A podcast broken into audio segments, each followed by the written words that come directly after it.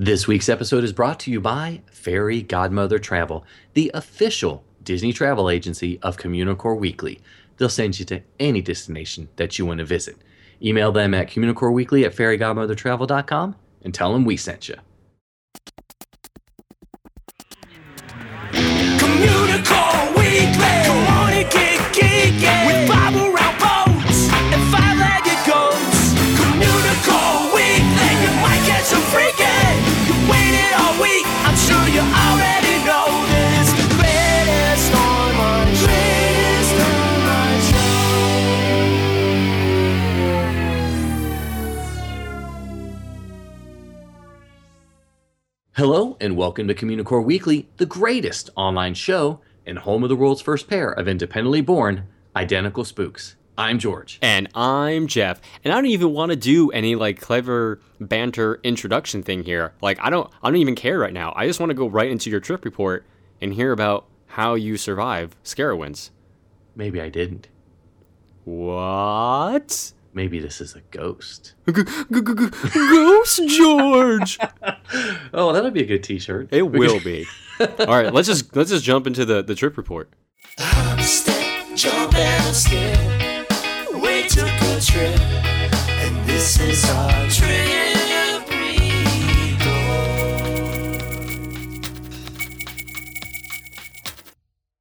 So pretty much for the last four years uh, around this time, it's always me giving these trip reports during the haunt season of, like, Knott's Scary Farm and Universal Hollywood uh, Ho- Halloween Horror Nights and Delusion and all that fun stuff.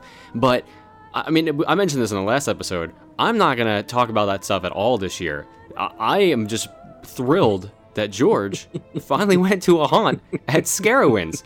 So I'm just going to throw it to you, buddy, and ask you a bunch of questions about your first-time haunt. So okay. Go nuts. Well, I guess for people, you know, what is SCarowinds? They just put an S in front of Carowinds, and that made it pretty darn scary. Just the S alone, the S makes it scary for the you? The S was kind of frightening looking. It was. I'm it sure was. it was, you know. So I think they've been doing this since like maybe two thousand one or so, and it keeps getting bigger according to the P R people every year, because that was what was cool, was I got invited to a social media preview night for SCarowinds. Um, there's only about eight or so blogger people, whatever you want to call us, and we got to see how they do the makeup for all the monsters. They basically, you know, the water parks closed down, so that is taken over as Monster Central. A haunted water park? Uh, that, that would be. I asked like them about that. Scooby-Doo episode. Asked them about that, but they basically had like a huge, uh, like eight or nine different areas with different makeup artists that would get the people in costume or in their monster makeup in under eight minutes. That's impressive. That's how they would do this. And they would do it by different zones and then send them off. They were doing monster warm-ups before the haunts, which was awesome. And they even, I got I got made up like a skeleton, and nobody can see my arms are up in the air because I was so excited. That's pretty awesome. Um, they, uh, the head makeup artist, she was fantastic. She said, you know, what do you want to be? I said, well, I have no idea. She goes, well, I'll just make you something. And I had no idea. And people were periscoping it and putting it on Instagram, and I was a skeleton. It was very cool, with glasses. With glasses. With glasses, so I like that. Um, it's fun to see how much time and effort goes into it, because they have about four hundred fifty monsters that they had to prepare for SCarowinds, which is quite a lot.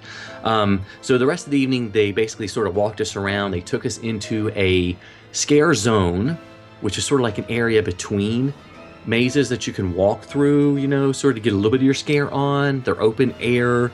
Um, no lines, really just kind of mill around and be social with the monsters, I guess, which was kind of weird to me, but that's okay. I had more fun with that on Saturday, but we'll talk about that later. So they did take us through two different haunts that evening on the media preview. The first one was Silver Scream Studios, and each of the two haunts, they gave us the backstory. And basically for this one, there was a famous movie director who kept getting made fun of by his peers and by other critics, so he decided to make movies, but you horror movies, but use real people. Interesting. And we were being uh, cast as extras. So when you were going through these, were they lights yes. on tours, or were, no, were you actually going we were, through the mazes? They were full on mazes, no lights on. Um, the monsters were inside. It was sort of like a preview night for the cast members as well. Oh, awesome! They got That's to cool. go through the mazes. It was sort of like trying it out. It was like their last dress rehearsal. Was what it was, because it actually started the following evening. So uh, that was my very first haunt. Um, You walk through very small corridors with noises and lights and people jumping out at, or monsters jumping out at you. And sometimes you could tell something was going to happen and sometimes you couldn't. But the scenery was fantastic. The theming was great. I, I felt like I was not really in a theme park, but I was walking through a potential movie studio. So when you walked out of that first initial yes. maze, was it as bad as you thought it was going to be? Like, did it scare you as much as you thought, or was it, you know, much easier to handle? I thought it was easier to handle, but there were parts where I was scared. Okay. You know, people jumped out, of course. Sometimes I didn't see it. Um, this one point, a monster jumped out and scared somebody in front of me, and I saw him back into a corner, and he let me pass, and I was like, oh, the next person's really going to get it. Um, and I was glad to keep on walking. And there was a great, such a low-tech scare. You went down one hallway, and there were spider webs hanging from the ceiling and thread and stuff like that. So it just felt like you were getting spiders all over your own. And it was so creepy. One of like the it. most, like one of the first uh, yes, effects the, that they've ever yes, done. And, most, and, they and it's still effective. It, and it was great. And it was great. So um, the can, second can you they, fast forward to uh, Saturday night? Well, yeah, so Saturday night, yeah, we yeah, it's true. I'm taking up a lot of time. Saturday night, I went with my friend Garrett, and um, well, I got to mention David Sisko. Got to give a shout out to David. He's one of the makeup artists. He got me on the tour, but that's all we'll say. Awesome. But I went went with my friend Garrett, and I was super excited, as you know, to ride some of the roller coasters at night, and they were great. I won't talk about them in detail, but it was great to ride them at night. And we'll go. So uh, Garrett and I were able to do a handful of the haunts and the scare zones, a lot more than I thought, because there was about a twenty-five minute wait to get into each one. The first one that we did was Zombie High. And it's like you're going to a high school that got taken over by zombies.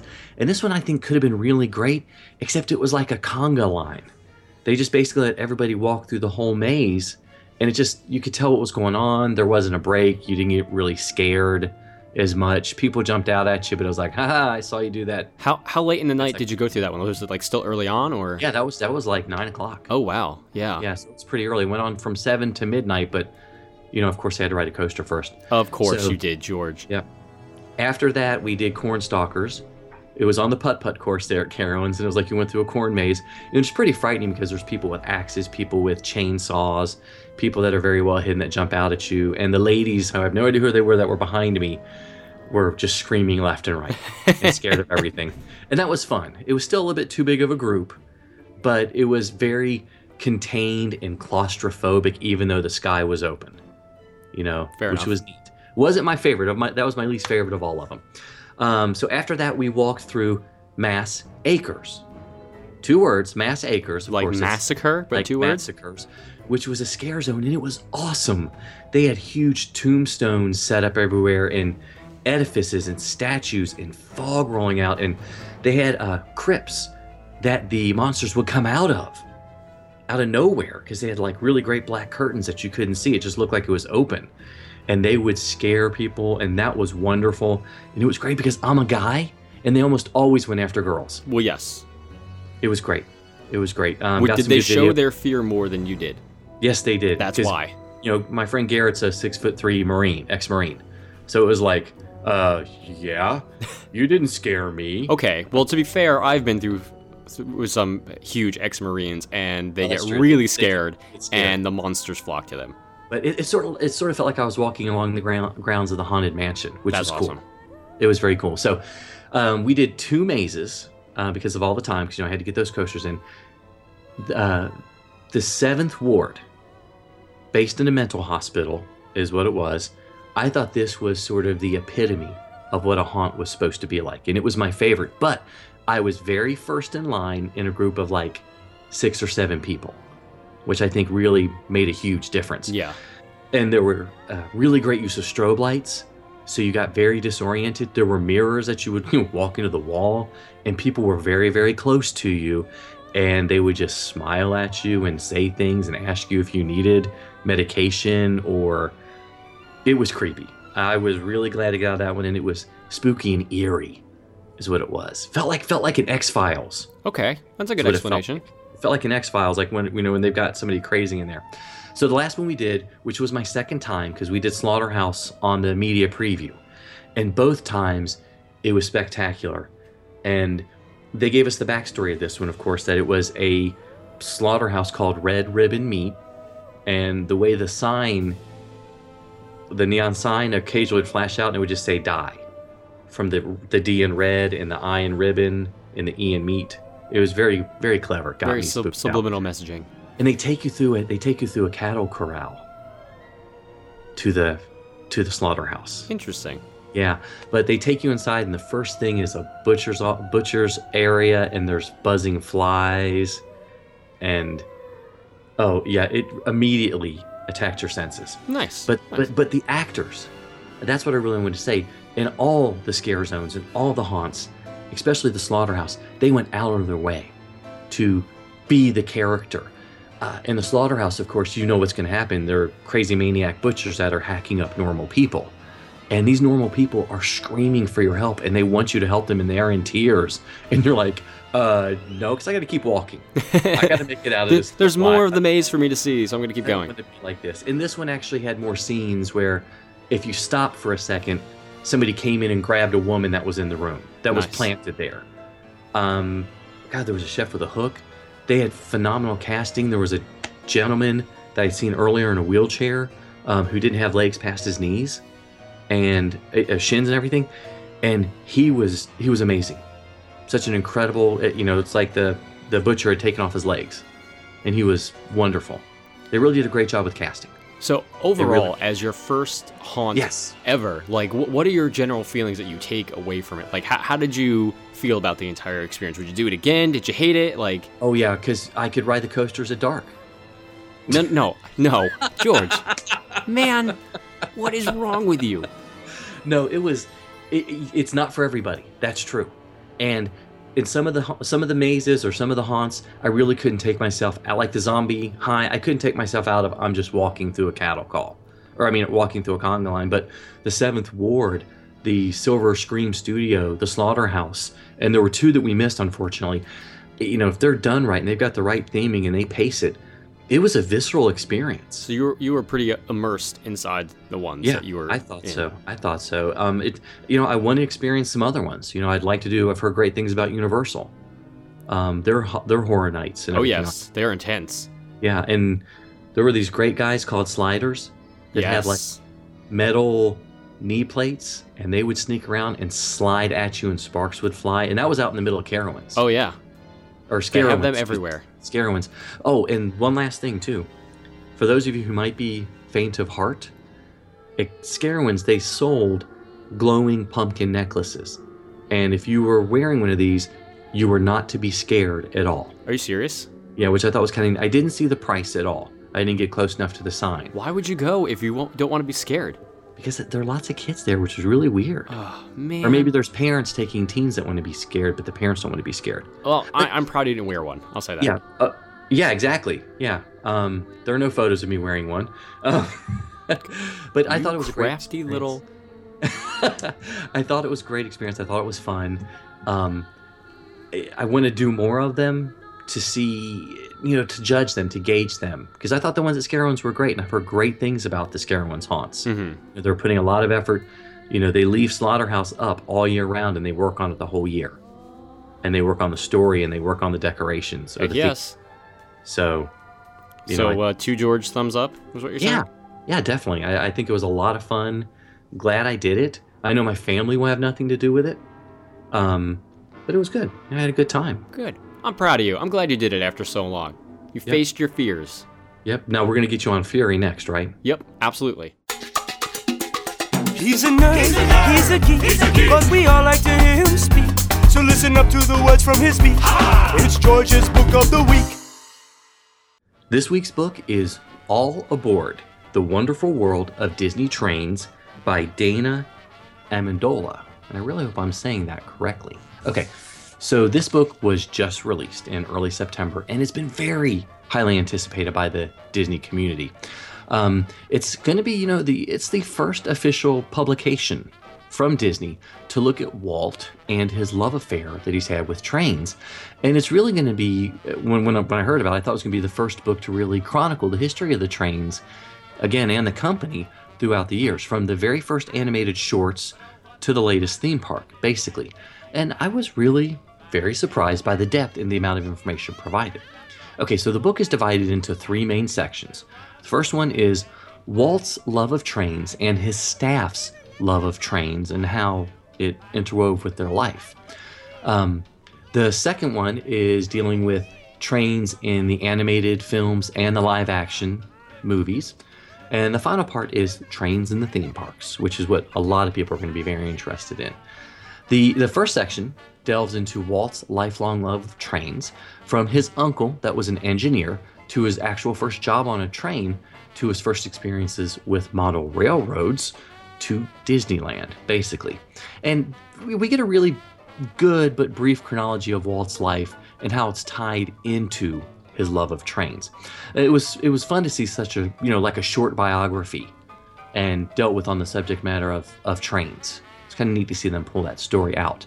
Uh, the rest of the book, or the rest of that section, not the book, looks at other members of Walt's staff that heavily influenced Walt's love of trains. And I do get paid a nickel for every time I say the word train. Train. Train. Um, Ward Kimball, of course, one of the nine old men, was the most influential. Walt and Ward traveled to the nineteen forty-eight Railroad, railroad Fair, and um, Ward actually had the first privately owned full-sized backyard train, which Walt was pretty excited about. Mm-hmm. We also meet Ollie Johnston and Frank Thomas, who helped push Walt's love of trains and were very instrumental in how the trains would look in animated films.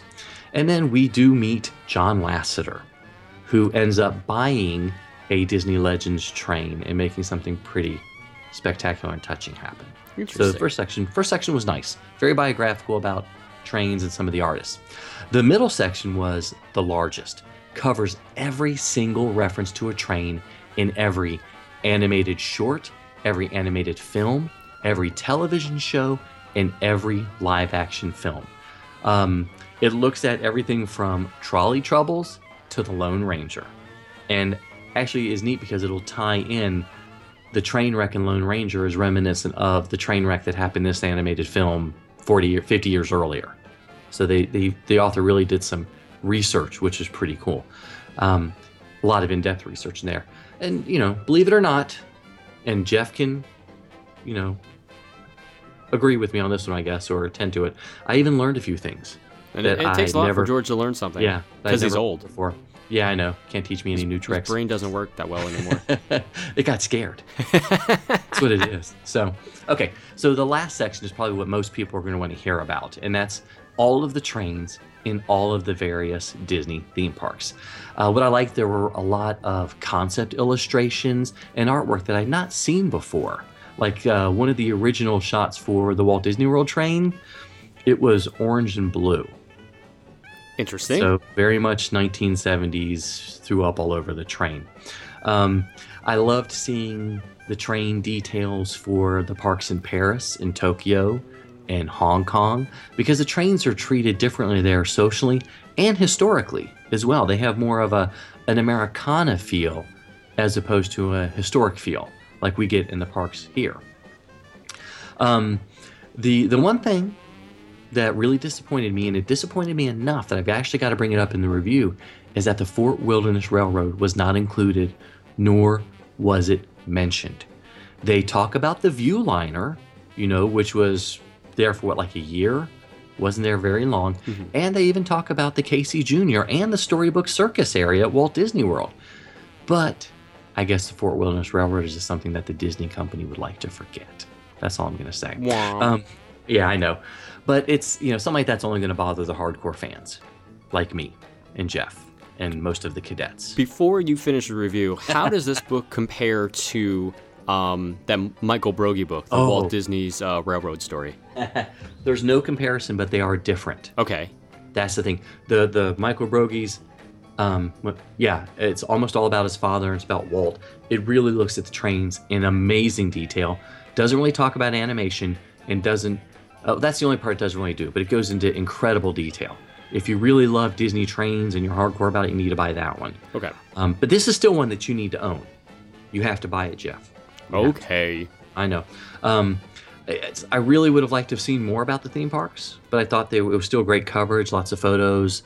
Um, great information about Walt's life and his animators, and you can see how trains were so important to all of them as a hobby and as a stress relief. And I was blown away by the number of trains that show up in Disney films. It was astounding.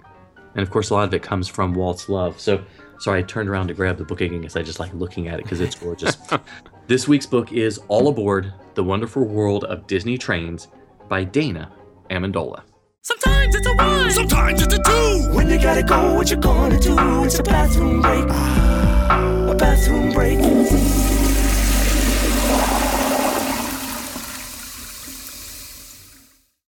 So this week's bathroom break is located at the illustrious Tokyo DisneySea theme park, which unfortunately we have still not been to yet. We're working on it. Though. We are. We're working not on very it. hard, but we're no, working on it. We're working on it. So this one uh, is actually located near the Tower of Terror, which is located in the American waterfront section of the park. Now, the t- Tower of Terror is actually the Hotel Hightower uh, in, in this uh, park, and that's nearby, and it has a very New York vibe to it, which kind of makes sense considering it's a very New York-esque area. Um, so the bathrooms themselves are, that are situated in this area near the Tower of Terror, it's known as the New York City Waterworks, which alone is pretty clever because, you know, mm-hmm. water works and... Anyway, so the sign out front, which has a nice little fountain, says, "From the mountains to your metropolis." And because there's a fountain there, it gives you the nice soothing sounds of the of the water, which makes it easier for you to... um um. You know, go. just say, just say, just go. to go, just to go, just to go. So yeah. If you're having a little trouble going in Tokyo DisneySea, head over to the American waterfront section, and you get a, a little audio Gosh. help to. Um, All right, go. I'll be back. I'll be right back. Bye, George. Sometimes you might see it, sometimes you don't. Hey, look, what's that? It's a five-legged goat. So since George was just talking about trains and whatnot for his uh, book of the week, we're going to talk a little bit about the uh, the red car trolleys that are at Disney California Adventure. Now, there's actually two of them, and they're labeled number six twenty-three and number seven seventeen. Now, trolley six twenty-three actually carries a double reference. The twenty-three refers to nineteen twenty-three, obviously a very important year for uh, Walt Disney. You know, his Laugh-O-Gram Studios in Kansas City, Missouri had gone bankrupt in July, so in August of nineteen twenty-three, Disney moved west, trying to uh, make his luck making films in Hollywood, California. And then the six hundred and six twenty-three comes from the trolley car's historic model number. Uh, red car number six twenty-three is patterned after the Saint Louis Car Company's six hundred series of trolleys that were used in Hollywood by the Pacific Electric Railway in the early nineteen twenties. Now, red car trolley number seven seventeen pays tribute to July seventeenth, nineteen fifty-five, Disneyland's opening day. And the numbering for seven seventeen is also inspired by the trolley's type, because it's patterned after the Saint Louis Car Company's seven hundred series of trolleys used in the city areas by the Pacific Electric Railway in the mid-nineteen twenties as well. Exactly. A lot of, tr- lot of trolley talk here. Yeah, we... Uh, trolley talk Trolley weekly. talk. It feels like we're on N P R. Yeah. Hi. This uh, week on Trolley Talk. Thank you for listening to Trolley Talk. We'd like to thank our sponsors this week. Oh, and speaking of our sponsor, Segway. They are giving out this year's prize, this week's prize. This year's prize, oh boy. Oh, this week's prize for the Year of a Million or So Limited Time Cadets, which again, we want to remind everybody, it's a prize we're giving away every week on the show. You just have to email CommuniCoreWeekly at gmail dot com with your name, your address, and your birthday, because we're also sending out some cool birthday stuff. And if we pick you, you will get a prize. Hooray. Yay.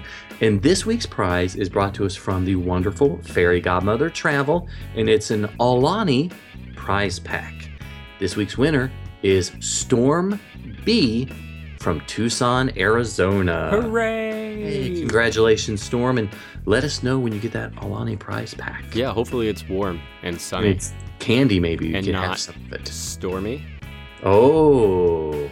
You probably heard their joke a thousand times before. Yeah, I'm so sorry, Storm. Please don't hate us. We'll get in the Swambo time technology machine once our doctor friend makes it. Yeah, and then we yep. can erase that joke from ever happening? Yeah, we probably should. Is that what you're implying? I know you won't do it in post-editing. No, I will not. It's probably much easier to do it in post-editing, but I feel like it's more convenient to do it with the time machine. It, it'd be more fun. It, yeah, it's definitely more fun with a time machine. You go back with a note and say, Jeff, if you make this joke, somebody's going to die. Well, that seems awfully nuts. Well, it's haunt season, right? Wouldn't That's that be, a fair point. Would that scare season. you? Yeah, I guess so. You know, or we could just kidnap you and make you... Well, anyway. Anyway. Gosh, obviously we've made it to the end. We left our banner for the end of the show, not the beginning. Clearly. So, Thank you guys so much for watching and or listening to another episode of CommuniCore Weekly. If you'd be so kind, give us a rating on iTunes or leave a comment on YouTube. Wherever you listen to the, or watch the show, we'd love to hear from you. Yeah, and as we mentioned earlier, email us at communicoreweekly at gmail dot com to enter our weekly contest or say, sup, Corey, even though she doesn't like me. That's right, she doesn't, but she likes me. We're friends. I know, and that's that's fine. Womp womp. Anyway, you can also like us on Facebook at facebook dot com slash CommuniCore Weekly. And follow us on Twitter and Instagram and Periscope. I'm at Imaginerding. He's at Jeff Heimbuch. And of course, you can always give us a call on the CommuniCore Weekly Goat Line at four two four, seven eight five, four six two eight. And we haven't talked about the Good Good Good Ghost Whistle t-shirt in a long time. That's but you true. Can buy one in time for Halloween. Just visit communicoreweekly dot spreadshirt dot com or the store section on communicoreweekly dot com. And of course, if you want your official cadet membership card or some C W stickers, send a self-addressed stamped envelope to CommuniCore Weekly, P O. Box four three two, Orange, California, nine two eight five six. And you can always support us on Patreon. Visit patreon dot com slash CommuniCore Weekly and find out how to support the greatest online show. For Jeff Heimbuch, I'm George Taylor. And for George Taylor, I'm Jeff Heimbuch. Thanks so much for listening, guys and gals. We'll see you next time on CommuniCore Weekly, the greatest online show.